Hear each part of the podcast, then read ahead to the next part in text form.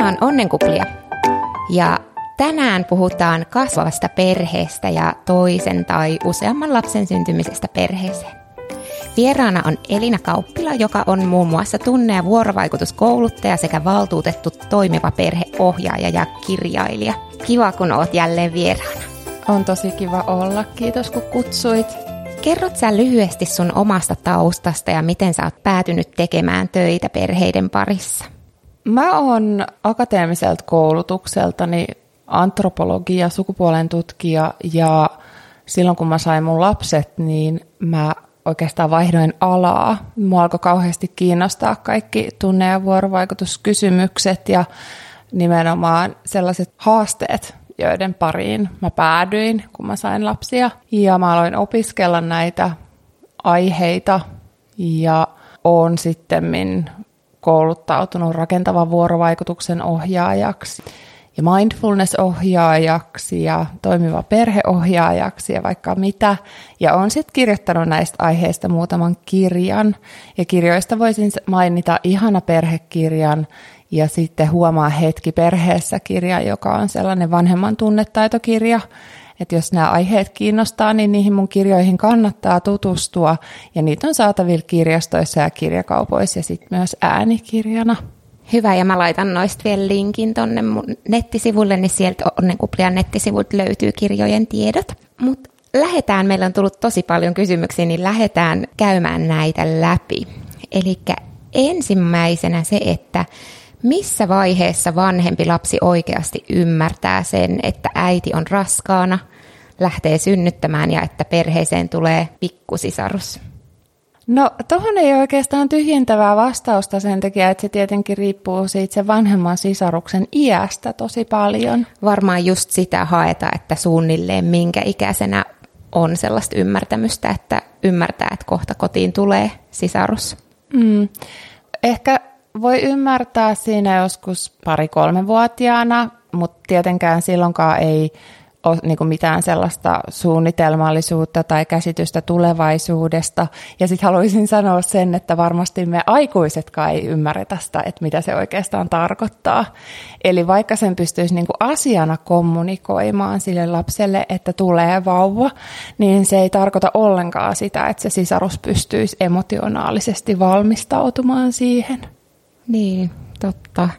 Miten sitten, missä vaiheessa kannattaa kertoa isosisarukselle, että hänelle on syntymässä pikkusisarus. Toisethan varmasti kertoo ihan heti, kun raskaudesta tiedetään, ja toiset sitten vasta vähän myöhemmin. Niin onko sulla jotain sellaista vinkkiä tai ajatusta, tai riippuuko tämä taas niin paljon siitä lapsen iästä?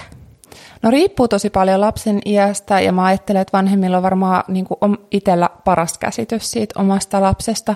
Sitten samaan aikaan ajattelen, että, että sit sen jälkeen kun se raskaus on niin kuin hyvin mallillaan, eli ehkä sitten sen ekan kolmanneksen jälkeen tai sitten kun alkaa olla äidissä tai siinä synnyttävässä henkilössä, niin synnyt merkkejä siitä raskaudesta, niin niin kuin, että vatsa alkaa vaikka pyöristyä, niin sit voi mun mielestä jo ihan hyvin kertoa, että voihan siitä tehdä myös sellaisen yhteisen prosessin ja sillä tavalla niin kuin tuoda sitä normaaliksi osaksi arkea sitä syntyvää ihmistä niin kuin jo silloin, kun se on siellä synnyttävän vanhemman kehon sisällä ja, ja vaikka, ää, vaikka silitellä sitä vatsaa yhdessä tämän isomman sisaruksen kanssa tai, tai mikä tahansa tuntuu sellaiselta omalta tavalta. Ja mä ajattelen, että just jos sitä pystyy nivomaan siihen arkeen ja puhumaan siitä, että minkälaista elämä sitten on vauvan kanssa ja, ja nyt kun vauva potkasta jotain tällaista, niin kuin tehdä sitä hyvin konkreettiseksi sille isommalle lapselle, niin sitä,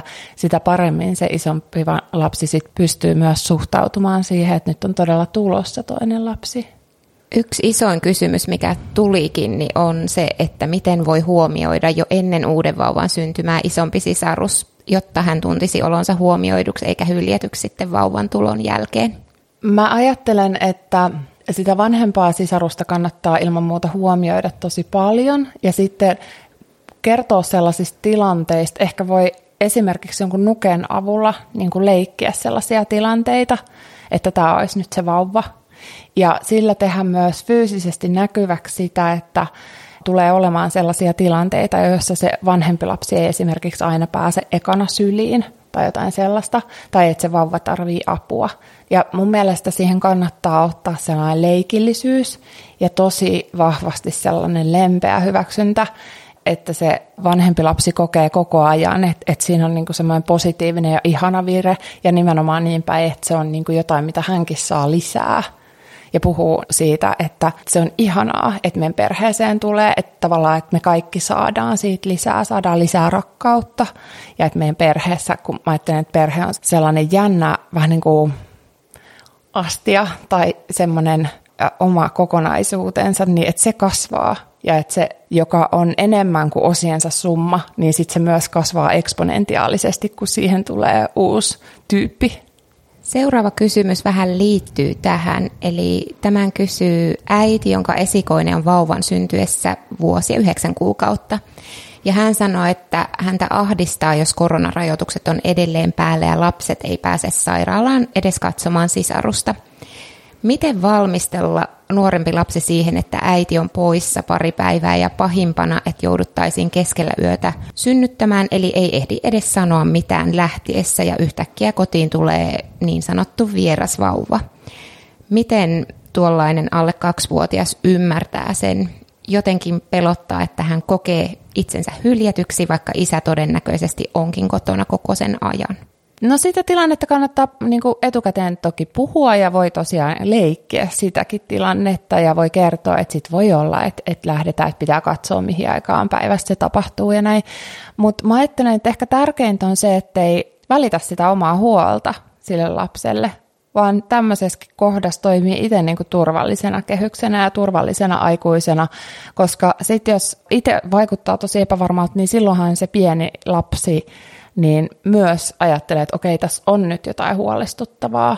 Ja kuitenkin elämässä tapahtuu asioita. Eli voi olla, että tapahtuu mitä kaikkea meille nyt arjessa voikaan. Tulee kaiken näköisiä tapaturmia ja muita, että sittenhän niitä vaan puretaan jälkikäteen. Ja niin kuin mä sanoin aikaisemmin, niin me ei kuitenkaan pystytä valmistaa sitä lasta sillä tavalla, etteikö se tulisi olemaan shokki, että nyt äidin huomio onkin ensisijaisesti jossain toisessa henkilössä. Niin, varmasti Supernänin kanssa meillä oli toi jakso uhmajasta ja hän sanoi myös siinä hyvin mun mielestä, että me kun saadaan ensimmäinen lapsimme vanhemmat, niin se on meille ensimmäinen kerta ja uutta ja tosi mullistavaa, kun taas sitten sille isosisarukselle on ensimmäistä kertaa, kun hän tulee isosisaruksia meille. Se onkin jo ehkä vähän tuttua. Kuitenkin, kuten sä sanoit nyt taas sitten, että ihan uutta niin kuin onkin mä oon itse kuullut sellaisen vertauksen, että jos elää niin kuin eksklusiivisessa parisuhteessa ja sitten puoliso olisikin silleen, että nyt, nyt meille tuleekin sun lisäksi niin kuin toinen kumppani mulle tähän, niin se voi olla sellainen tilanne, jota voi verrata siihen, että esikoisen kotiin yhtäkkiä tuleekin toinen lapsi. Tai mä oon itse niin kuin käyttänyt tätä niin kuin ajatusleikkinä ymmärtääkseni sitä, että mitä se isompi lapsi saattaa kokea että tavallaan, että hän on ollut huomion keskipiste ja väkisinkin siinä tulee sellainen, että joutuu jakamaan sitä huomiota ja joutuu jakamaan nimenomaan sen tai niiden tärkeimpien aikuisten, niiden ensisijaisten kiintymyskohteiden huomiota. Ja sitä kannattaa pitää mielessä. Eli miten voisi sitä shokkia pehmentää että se, se esikoinen ei ole koskaan ennen elänyt sellaista tilannetta. Ja siinä mielessä myös pitää muistaa, että se esikoinen syntyy ihan eri perheeseen kuin sitten tämä toinen lapsi. Itse asiassa tulikin kommentti, että olisi kiva kuulla uusista pienistä uusperheissä, koska yleensä aina oletuksena on ydinperhe. Niin olisiko sulla jotain kommenttia just sellaiseen tilanteeseen, että on uusi perhe ja siellä on ehkä edellisiä lapsia ja sitten vanhemmille syntyy se yhteinen lapsi myöhemmin, niin tässä voi olla hieman erilainen asetelma. Tietysti riippuu sitten, että miten pitkä historia tällä uusperheellä on, mutta se riippuu tosi paljon vanhempien välisistä suhteista, siis sekä näiden niin kuin isompien lasten molempien vanhempien, eli tämän niin kuin mahdollisen eronneen pariskunnan suhteesta ja sitten toisaalta tämän uusperheen vanhempien, eli sen tulevan vauvan suhteesta ja sitten siitä vaikka, että minkälaiset ne asumisjärjestelyt on. Eli että minkälainen kokemus niin kuin siitä on siitä omasta perheestä. Ja toki sitten myös siitä, että kuinka pitkä se ikäero on. Mutta kyllä mä ajattelen, että siinäkin avainasemassa on se, että luodaan hyvää suhdetta sen isomman sisaruksen ja sitten sen vielä syntymättömän pikkusisaruksen välille, tai mahdollisesti, jos niitä on useampia, niitä isosisaruksia, eli rakennetaan sellaista koko ajan sellaista ajatusta siitä, että se uusi tyyppi ei ole mitään pois keneltäkään, vaan nimenomaan niin päin, että se on lisää.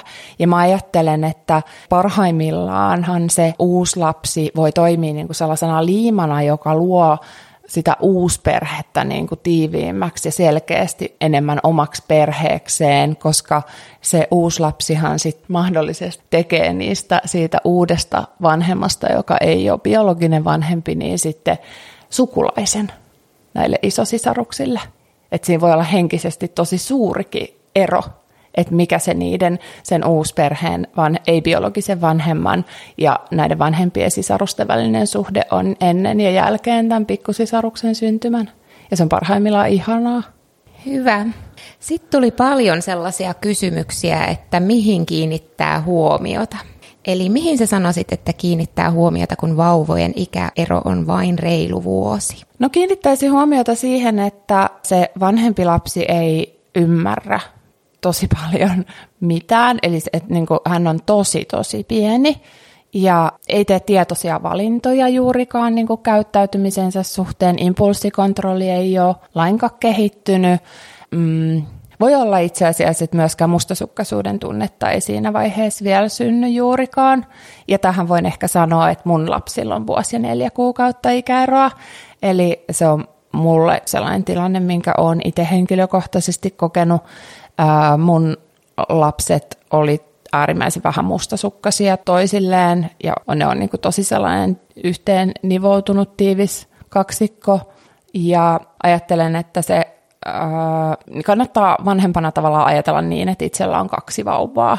Vaikka se isompi osaisi jo kävellä ja osaisi jo tehdä jotain juttuja, niin kuitenkin se, mitä siellä henkisessä maailmassa tapahtuu, niin on vielä hyvin pienen lapsen hyvin pienen lapsen ajatuksia ja, ja tunneelämää. Tämä mulle tuli mieleen, kun mä katsoin yhden äitiysviikonloppu aikaisemmin osallistuneen äidin somekuvia, kun hänellä on pieni taapero ja sitten heillä on nyt jo puolivuotias vauva. Et mun mielestä ne molemmat näytti ihan melkein saman ikäisiltä, että siinä ei paljon huomannut sitä eroa siinä kuvassa, kun he jotenkin istuivat ja leikki siinä lattialle tosi samanikäisiä. Mutta toihan kuulostaa tavallaan helpolta toisaalta, mutta toisaaltahan sitten se tuo omia arkisia haasteita, jos on hyvin samaikäisiä.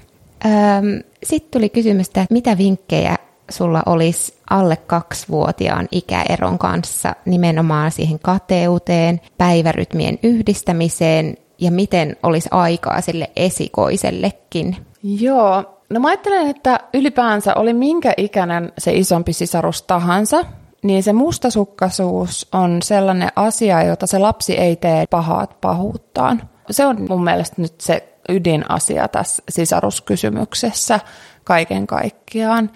Eli jos se iso sisarus on mustasukkainen, niin siitä ei pidä torua eikä rankaista. Et se on sitä, että hänestä tuntuu, että häntä ei huomioida. Ja mä ajattelen, että siihen tilanteeseen se, että siitä rangaistaisi tai toruttaisi, niin olisi tuplarangaistus. Ja sen sijaan ajattelen, että sit siinä kohdassa pitää niinku vahvistaa sitä sen isosisaruksen kokemusta siitä, että hän on edelleen tärkeä.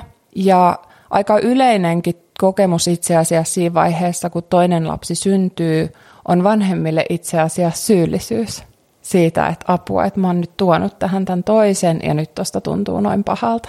Ja se nousee niin kuin siitä, että me ollaan usein silloin, kun me saadaan lapsi ylipäänsä, niin tosi herkillä ihan hormonien takia ja ollaan sille superempaattisia, niin sitten kun näkee sen isomman sisaruksen mustasukkaisuuden ja tuskan siitä, että, että hän ei olekaan enää kaiken huomion keskipiste, niin voi tulla sellainen pistos, että apua, että onko mä nyt aiheuttanut jotain ylitsepääsemättömän vaikeaa. Ja siinä tilanteessa lohduttaisin, että se on ensinnäkin jaettu kokemus.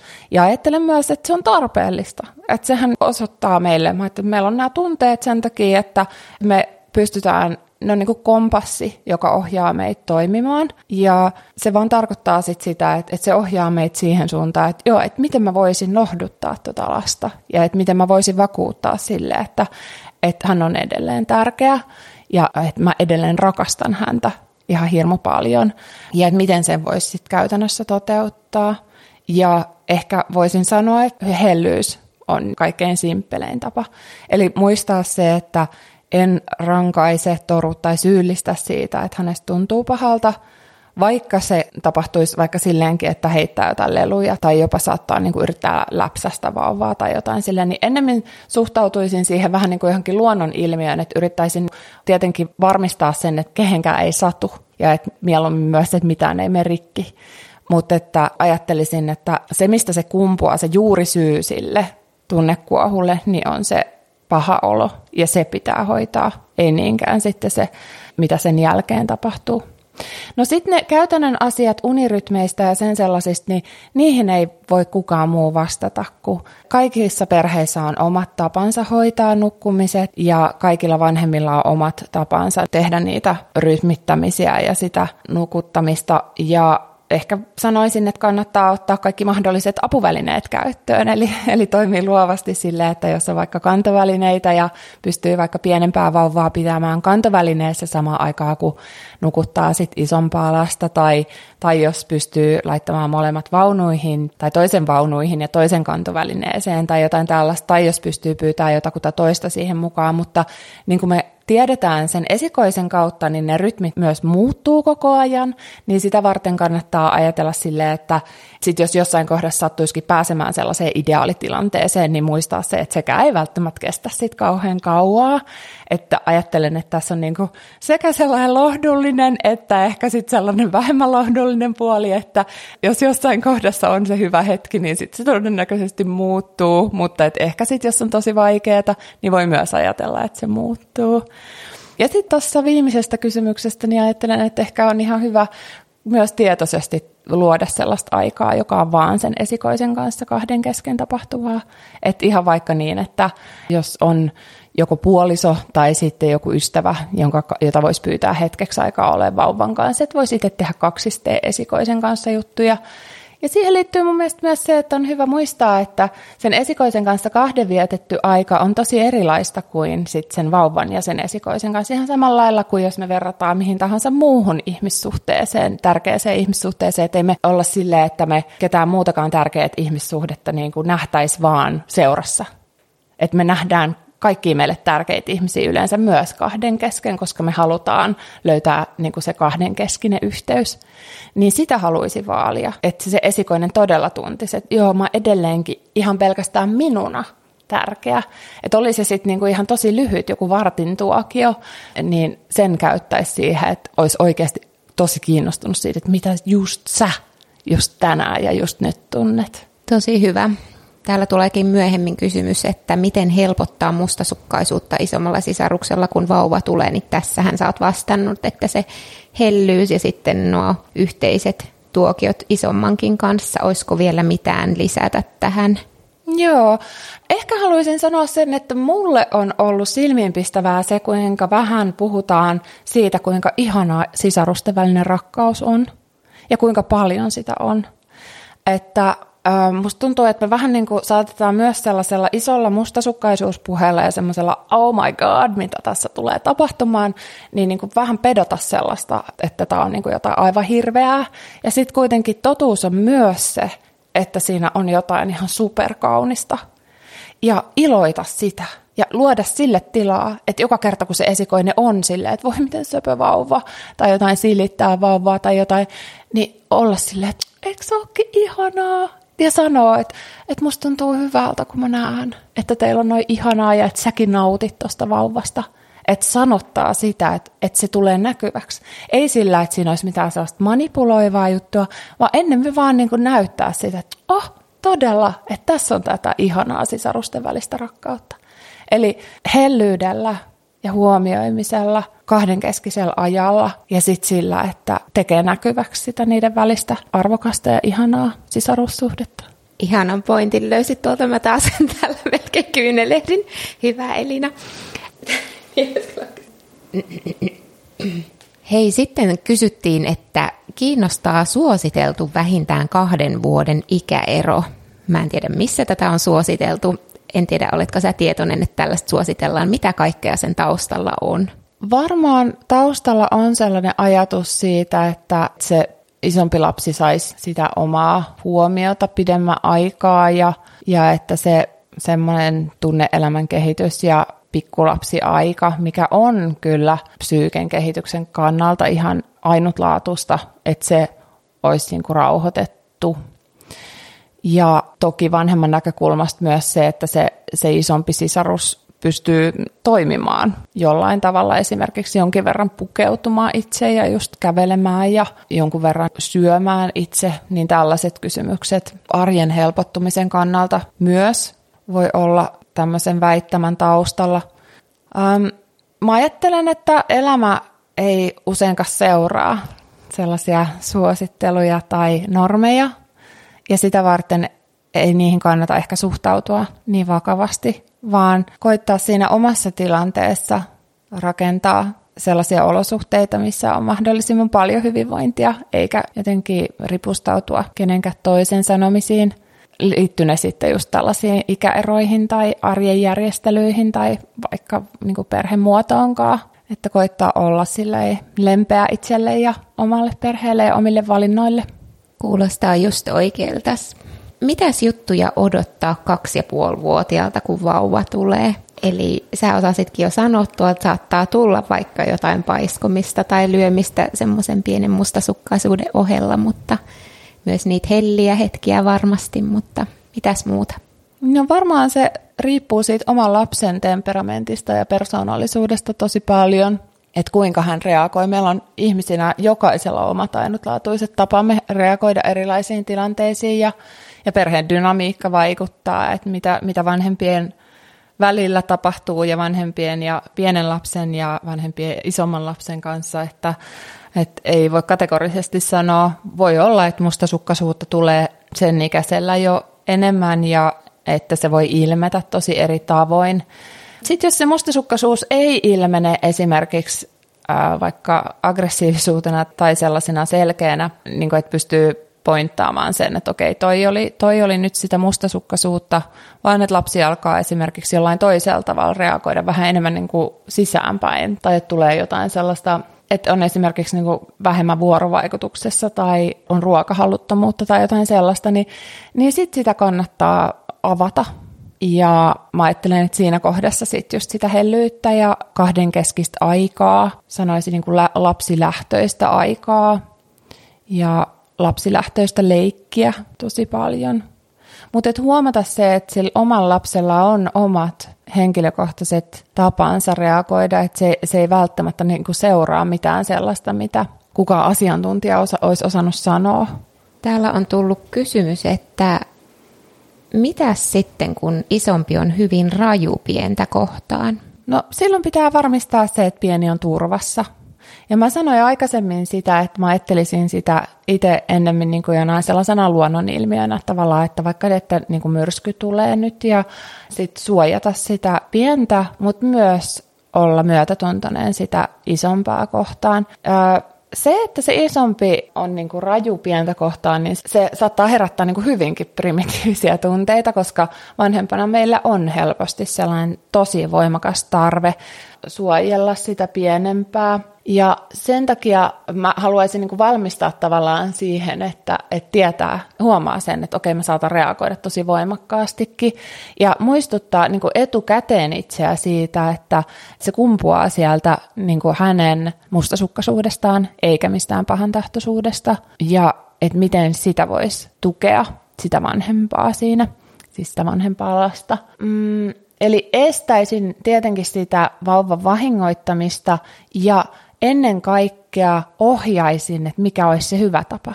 Eli sen sijaan, että niin kuin toruisin tai rankaisisin tai, tai jotenkin nostaisin siitä suuren elämän, niin koittaisin pysyä itse myötätuntoisena ja lempeänä ja kertoisin miten. Eli mieluummin kuin, että ei, että ne ei näin, vaan että näin. Että kuinka kosketetaan toista vaikka. Ja sitten mä haluaisin myös huomauttaa sen, että Meillä saattaa olla sellainen tendenssi ajatella, että se kaikki, mitä se siinä vanhemmassa lapsessa tapahtuu sen pikkusisaruksen jälkeen, johtuu siitä pikkusisaruksen syntymästä. Ja sehän ei tietenkään pidä paikkaansa, vaan sillä vanhemmalla lapsella on ihan oma kehityksensä menossa koko ajan. Ja se, että, että jossain kohin tulee myrskyisämpiä vaiheita, oli pikkusisarusta tai ei, Eli kaikki ei liity aina siihen sisarussuhteeseen. Ja mä ajattelin, että vanhempana meillä on myös velvollisuus olla sille läsnä sille isomman lapsen kehitykselle myös, että me ymmärretään, että hänellä on omat vaiheensa ja kaikki ne menee myös ohi. Eli tavallaan seurata sitä ja ihan riippumatta siitä sisarussuhteesta, niin etsiä tietoa myös edelleen sen vanhemman ikävaiheisiin kuuluvista myrskyistä. Tämä mulle tulikin mieleen tuossa seuraavan kysymyksen ohessa, että onkohan isosisaruksesta vai, tai siis isosisaruksen omasta kehityksestä vai sitten siitä vauvasta, eli Taaperon iltavillit. Ennen vauvan syntymää pian kolmevuotias Taapero meni kiltisti ja ilman suurempia riehumisia nukkumaan. Vauvan synnyttyä olemme pitäneet iltarutiinit hänen kanssaan täysin samana, mutta jostain syystä iltavillit ovat ilmestyneet kuvioihin eikä niiden aikana uskota tai kuunnella mitään, tai pahimmassa tapauksessa tullaan lyömään ja kiusaamaan pientä siskoa. Mikä avuksi kesyttämään hyvinkin iltavilliä taaperoa? Joo, kannattaa varmaan tehdä just sellainen ajatusleikki, että entä jos tämä tapahtuisi ihan ilman sitä pientäkin, että mitä tekisit silloin? Ja iltavillejä tulee, ja että et niihin sitten kussakin perheessä mietitään itse omat keinot, eli voi käyttää niin kuin ää, tukena jotain, mitä tahansa. Sitten onkin jotain leluja tai satuja tai ää, satuhierontaa tai jotain muita kehollisia tapoja rauhoittua. Tai voi koittaa, jos lapsi on sen ikäinen, niin yhdessä sopii etukäteen, eli niin kuin ennen niitä iltavillejä, että miten me tehtäisiin tästä helpompaa. Esimerkiksi mun mielestä jo jonkun kolmevuotiaan kanssa voi ihan hyvin tehdä jo aamulla tai päivän aikana puhua siitä, että miten se voisi mennä. Ja ehkä sitten kannattaa myös tutkia niin kuin että jos ei se näytä toimivan se, mitä tekee, niin voisiko sitten tehdä jotenkin toisin. Ja just muistuttaa siitä, että se ei välttämättä liity ollenkaan siihen vauvaan. Voi toki olla, että liittyy, eli voi olla, että jos se, tässä ei niin kuin kysy ja kerro, että millä tavalla se vauva sitten on mukana niissä iltarutiineissa, mutta että jos ne on muuten samat, mutta esimerkiksi vanhemmalla, joka yleensä on nukuttanut tai ollut mukana siinä nukahtamistilanteessa, niin onkin se vauva mukana, niin jos on perheessä kaksi vanhempaa, niin olisiko sen toisen vanhemman mahdollista olla sen vauvan kanssa sit siinä aikana tai jotain tällaista. Et jos onkin kysymys huomion tarpeesta, niin että pystyisikö siihen huomion tarpeeseen vastaamaan sitten. Ja tämä itse asiassa haluaisi yleisemminkin sanoa, että tosiaan se mustasukkaisuus kumpuaa usein pelosta, että ei ole enää tärkeä tai, tai huomion tarpeesta – tai hellyyden tarpeesta, niin muistaa se ja vastata niihin tarpeisiin, koska usein meillä on vähän semmoinen rankaisuun ja jotenkin sellaiseen hyvään käyttäytymiseen äh, tähtäävä kulttuuri, jossa me ajatellaan, että tällaista mustasukkaisuudesta pitää niin kuin tuomita.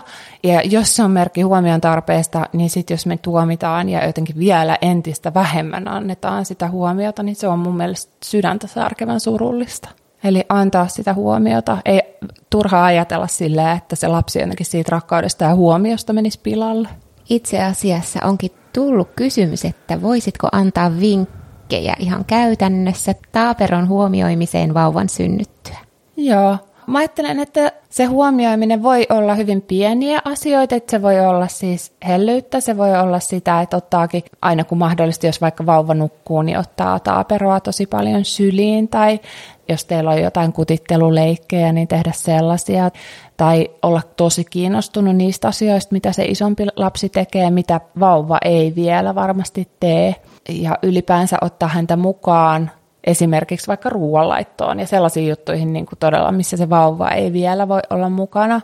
Ja tehdä näkyväksi sitä, että hän on oma henkilönsä ja tärkeä sellaisena – ja kaikenlainen siis silittely ja mitä tahansa voi keksiä. Tai vaikka sitten ihan niin kuin lapsijohtoinen, mä puhuin aikaisemmin jo siitä lapsijohtoisesta tai lapsilähtöisestä leikistä, niin sellainen, sellaiset tuokiot, missä siis itse ei ohjaa sitä leikkiä, vaan antaa sen lapsen kokonaan ohjata sitä tilannetta, niin se on tosi hyvä tapa. Entäpä sitten tilanne, kun isosisarus onkin jo esimerkiksi 10 vuotta, eli vähän vanhempi kuin mitä tässä on puhuttu, niin mitä siinä tilanteessa, miten kannattaa huomioida tai pitääkö siinä vielä ajatella tällaista mustasukkaisuutta huomioimista? Pitää, pitää ajatella. Tietenkin se riippuu tosi paljon nyt siitä, että minkälainen se kymmenvuotias on, mutta todennäköisesti kuitenkin teillä on esimerkiksi sellaista kehollista hellyyttä tai sylissä pitämistä tai yhteistä aikaa, johon se vauva tulee sitten uutena. Ja että vauva vähentää sitä yhteistä tai kahdenkeskistä mahdollista aikaa. Ja ajattelen, että se pitää aina huomioida. Ja se pitää huomioida myös parisuhteen näkökulmasta.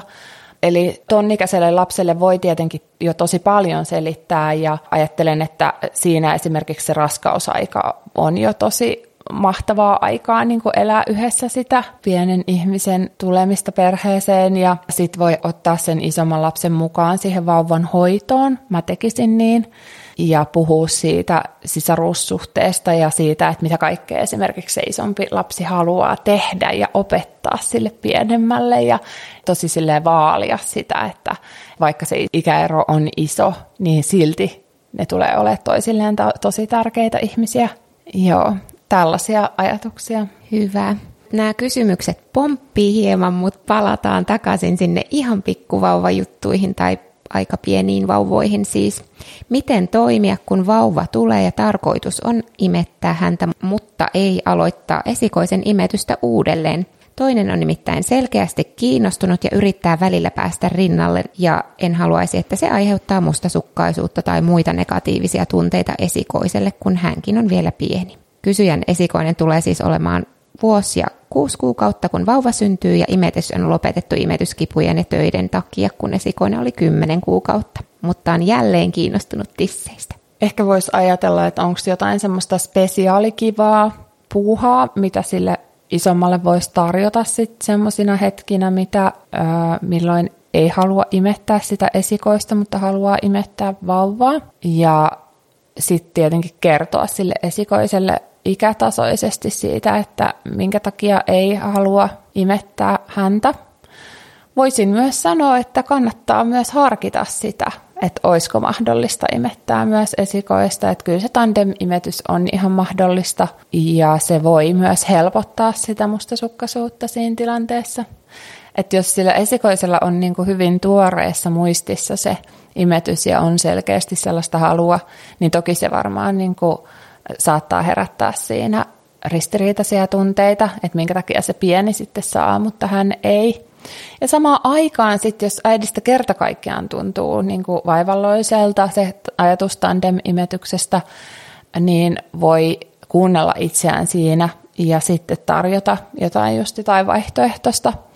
Muistuttaa siinä itseä kuitenkin taas siitä, että se esikoisen halu on ihan luonnollinen ja se kysymys on ihan relevantti, että minkä takia tuo saa, mutta en minä, ja suhtautuu sillä tavalla lämpimästi ja myötätuntoisesti siihen. Sä mainitsitkin tuolla aikaisemmin jo, että monesti vanhemmille tulee se syyllisyyden tunne, että miksi me ollaan tuotu tämä pieni nyt tähän tavallaan sotkemaan tai häiritsemään sitä isomman tunteita ja elämää, niin monella on tällaisia riittämättömyyden tunteita. Eli mulla on yksi hyvä ystävä, joka monesti sanoo, että tuntuu ihan kamalalta, että tulee pieni, että enää ei riitä äidistä sille isommalle sisarukselle, niin onko sulla vinkkejä ajatuksia siihen äidin tai isän riittämättömyyden tunteeseen, mikä tulee, kun tulee uusi vauva? Ehkä tärkein ajatus on se, että tiedostaa, että sellaisia tunteita tulee melko lailla vääjäämättä. Ja ne on myös totta. Eli että silloin, jos on sidottu yhteen paikkaan, niin ei voi olla toisessa paikassa. Se on niinku ihan kerta kaikkiaan totta. Ja sitten samaan aikaan luottaa siihen, että ei tarviikaan olla koko ajan kaikkialla. Eli mä ajattelen, että meillä on sellainen tosi suuri vastuuntunto ja halu olla maailman parhaita vanhempia meidän lapsille. Ja ehkä sen takia meillä on sellainen ajatus, että meidän pitäisi olla koko ajan tosi saatavilla – mutta itse asiassahan se lapsi pärjää ihan vallan hyvin, vaikka me ei oltaisi koko ajan niin hääräämässä sen ympärillä. Ja luottaa siihen, että jos me ollaan kuitenkin läsnä sillä tavalla, että me nähdään, jos jotain tapahtuu, jotain, jotain huolestuttavaa tai lapsi joka on turvassa, niin se riittää. Että muistaa madaltaa sitä omaa rimaa, sitä, että minkälaista on hyvä vanhemmuus. Ja itse asiassa ajattelen, että kaikkein keskeisintä on se, että toimii turvallisena, niin turvasatamana tavallaan, että se lapsi voi tulla ja kertoa ja että kaikki tunteet on hyväksytty ja oli ne sitten vaikka just niitä mustasukkaisuuden tunteita, mutta ei se tarkoita sitä, että niin kuin jotenkin pitäisi olla taputtelemassa kaikkia ylämäkiä tasaisiksi tai kaikkia kuoppia silottelemassa. Eli elämässä on monenlaisia kohtia ja sitten jos me pystytään vanhempina vaan tukemaan siinä, että kun niitä tulee, niin se riittää. Tämä varmasti vastaskin seuraavaan kysymykseen, mutta ehkä sulla on lisättävää. Eli onko vauvan kehitykselle haittaa siitä, että hän joutuu odottamaan ja itkemään äidin hoitaessa isosisarusta? No toki itku on vauvan ainoa tapa kommunikoida asioita, niin kuin semmoista, että, että on joku tarve, mitä, mihin pitäisi vastata. Ja siihen pitää vastata ennen kuin se vauva lopettaa itkemisen. Mutta kyllähän se sietää poikkeuksia, jos pääasiassa koko ajan vastaa niihin vauvan tarpeisiin, kun vauva niitä ilmaisee, niin sitten jos on tilanteita, joissa se vauva joutuu vähän aikaa odottamaan, niin ei se siitä rikki mene. Eli taas niin kuin miettisin sitä, sitä omaa vanhemmuutta silleen, että koittaa niin kuin suhtautua myötätuntoisesti siihen, että, että okei, että jos mä en niin kuin tällä sekunnilla pysty vastaamaan, niin se on ihan ok. Ja muistaa se, että se vauvan itku on niinku stressaavin ääni, mitä me pystytään ihmisinä kokemaan. Ja sen takia, se on stressaava ääni nimenomaan sen takia, että meihin on biologisesti rakennettu sisään se tosiasia, että siihen on vastattava. Että se vauvahan tarvii meitä elääkseen. Ja sitten samaan aikaan se stressi nostaa meissä hirveätä syyllisyyttä koko ajan, mitä enemmän siitä on aikaa, kun se itku on alkanut. Ja se on ihan ok, mutta joskus on sellaisia tilanteita, että siinä kestää pikkasen. Mutta vastaat sitten, kun pystyt. Ja just tähän riittämättömyyden tunteeseen ehkä jatkuu sitten sellaiset käytännön vinkit yksin pärjäämiseen kahden, kahden pienen kanssa, kun isä on töissä. Toinen kysymys tullut, että tukiverkkojen puute, että miten oikeasti pärjää esim. ilman isovanhempia, joita ei ole. Ja sitten kysymys, että vinkkejä äidin psyykkiseen ja fyysiseen jaksamiseen, kun vauva-ajat alkavat uudestaan? Jotenkin mulla nousi ihan ensimmäisenä kaikkiin noista vastauksena se, että lähde pois kotoa. eli eli eti niin kuin vanhempi yhteisöjä, etsi perhekahviloita, tai jos ei siellä omalla alueella ole jotain sellaista perhekahvilaa, joka tuntuu omalta, niin aloita sellainen. Äh, eti niin kuin jostain hiekkalaatikon reunalta joitain vanhempia, joilla on yhtään samanlainen tilanne. Jos sulla on ystäviä, joille ei ole lapsia, niin pyydä niiltä tosi rohkeasti apua. Eli se, että pystyy tekemään siitä omasta arjesta mahdollisimman helppoa, niin on mun mielestä enemmän kuin sallittua. Ja on ihan ok, että kotona ei ole niin siistiä ja on ihan ok vaan välillä maata selällä olohuoneen lattialla ja ja tota, vähän aikaa ihmetellä sitä, että että voiko ne lapset siinä ympärillä pärjätä keskenään hetken, vaikka ei olisi niin kuin mitään järjestettyä toimintaa. On ok käyttää einesruokia ja kaikkia sellaisia keinoja, joista on yhtään apua. Hyvä. Sitten loppuun mä säästin mun mielestä sellaisen ihanimman aiheen ja kysymyksen, eli miten tukea alusta alkaen sisarusten välistä suhdetta, jotta heistä tulisi mahdollisimman läheiset? Joo, rakentamalla sitä suhdetta näkyvästi. Eli sillä tavalla, että ottaa sitä isoa sisarusta mukaan koko ajan siihen ja osoittaa, että hänellä on tärkeä rooli sen vauvan elämässä ja että hänellä on tärkeä rooli vanhempien elämässä – Ehkä voi jopa rakentaa sellaista sukupuuta vaikka seinälle, pahvista tai piirtää tai mitä tahansa ja tehdä sitä jokaisen erityisyyttä ja rakentaa sitä niiden kahden lapsen välistä suhdetta ilman vanhempia. Eli tavallaan kertoa siitä, että te tuutte olemaan toistenne tuki ja turva myöhemmin elämässä myös ja että siinä on jotain niin kaunista, että sitä ei pysty edes sanoin kuvaamaan. ja kysyä siltä isolta lapselta niitä asioita, että mistä sä ajattelet, että sä tuut nauttimaan sen pienen kanssa ja mistä sä sit nautit, kun se pieni vauva on olemassa ja mistä sä tykkäät tossa. Ja ottaa valokuvia siitä, kun ne ensimmäisiä kertoi nauraa vaikka yhdessä. Ja jotain sellaisia juttuja, mitkä on niitä maagisia hetkiä oikeasti siinä sisaruudessa. Ja tehdä, niin kuin, luoda niille tilaa sen sijaan, että jotenkin alleviivaisi niitä negatiivisia asioita. Ihana, sä saat kaiken kuulostamaan niin positiiviselta ja lempeästi. Tosi ihana. Olisiko sulla tähän loppuun jotain sanottavaa vielä kasvavalle perheelle? Joo, kyllä mä haluaisin sanoa sen, että kaikki sellainen riittämättömyyden tunne ja syyllisyyden tunne ja ärtymys ja, ja vihaisuuskin tulee varmasti vastaan. Ja ne on ihan normaaleja tunteita. Niistä kannattaa puhua toisten vanhempien kanssa – ja jos on sellaista välit omiin vanhempiin ja jos itsellä on sisaruksia, niin myös omien vanhempien kanssa. Ja ottaa tukea siitä jaetusta vanhemmuuden kokemuksesta sen sijaan, että jotenkin ajattelisi, että on itse huono ja kokisi siitä häpeää.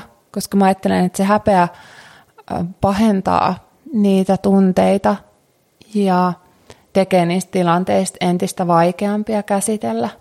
Eli niin kuin huomata se, että tämä kuuluu asiaan ja ennemmin etsiä sitä, että mistä ne tunteet kertoo ja että onko mahdollista saada tukea itselle niissä vaikeissa tilanteissa ja suhtautua lempeästi omiin tunnereaktioihin, ettei siitä tulisi semmoinen negatiivinen kierre ja ettei itse niin pahentaisi vaikka niitä mustasukkaisuuden ilmenemistilanteita. Mutta ennen kaikkea ajattelen, että, että vanhempana sellaista syvää lempeyttä ja myötätuntoa itseä kohtaan ja, ja sitten just miettiä niitä tapoja, että kuinka saa sitä vaalittua sitä kaunista sisarussuhdetta, joka syntyy samalla kun vauva kehittyy ja syntyy.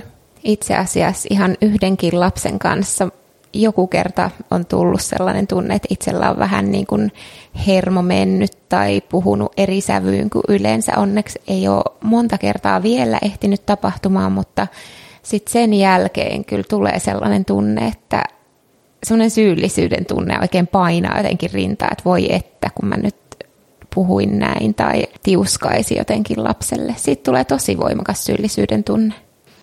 Niin ne syyllisyyden tunteethan kumpuaa niin kuin siitä, että se lapsi on meille hirveän tärkeä, niin kuin siinä tilanteessa elämän tärkein ihminen – ja mä ajattelen, että sitä varten siihen syyllisyyteenkin voi suhtautua sille arvostavasti ja myötätuntoisesti, koska se, se on niin kuin viesti rakkaudesta.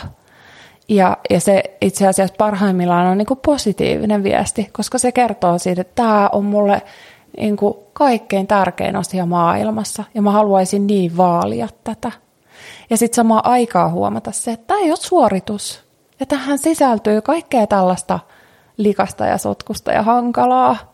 Ja se itse asiassa tekee meistä ihmisiä ja se on myös, mikä, mikä me jaetaan yhdessä, se inhimillinen kokemus. Ja se on myös se, mitä me opetetaan lapselle viime kädessä, että hänkin on ihminen ja hänkin saa tehdä virheitä. Ja se on kaunista. Joo, itse asiassa toi on tullut mulle mieleen, että on hyvä, että lapsi näkee myös muita tunteita kuin sitä ilosta ja tavallaan vähän semmoista lapsilässytystä. Totta kai. Totta kai, koska me ollaan kokonaisia. Hmm. Hyvä. Tähän on hyvä lopettaa. Kiitos Elina hirveästi, että olit vieraana. Kiitos sulle, oli tosi antoisaa olla. Ja kiitos toiseen päähän, että kuuntelit. Mä arvostan tosi kovasti, jos sä jaat tietoa tästä podista ja jaksosta mahdollisesti siitä kiinnostuneilla – ja tuu mukaan myös onnenkuplia someen ja muuhun menoon. Syksyllä on tulossa muun muassa kuukauden mittainen live-tapahtumien sarja, jossa on pääosin ilmasta tapahtumaa itseni järjestämänä raskausaikaa ja vauvavuote ja sitten siellä on toinen henkilö ohjaamassa ohjelmaa myös päiväkoti-ikäisille lapsille. Ja vielä kiitos kerran Elina. Kiitos. Heippa hei muille. Hei hei.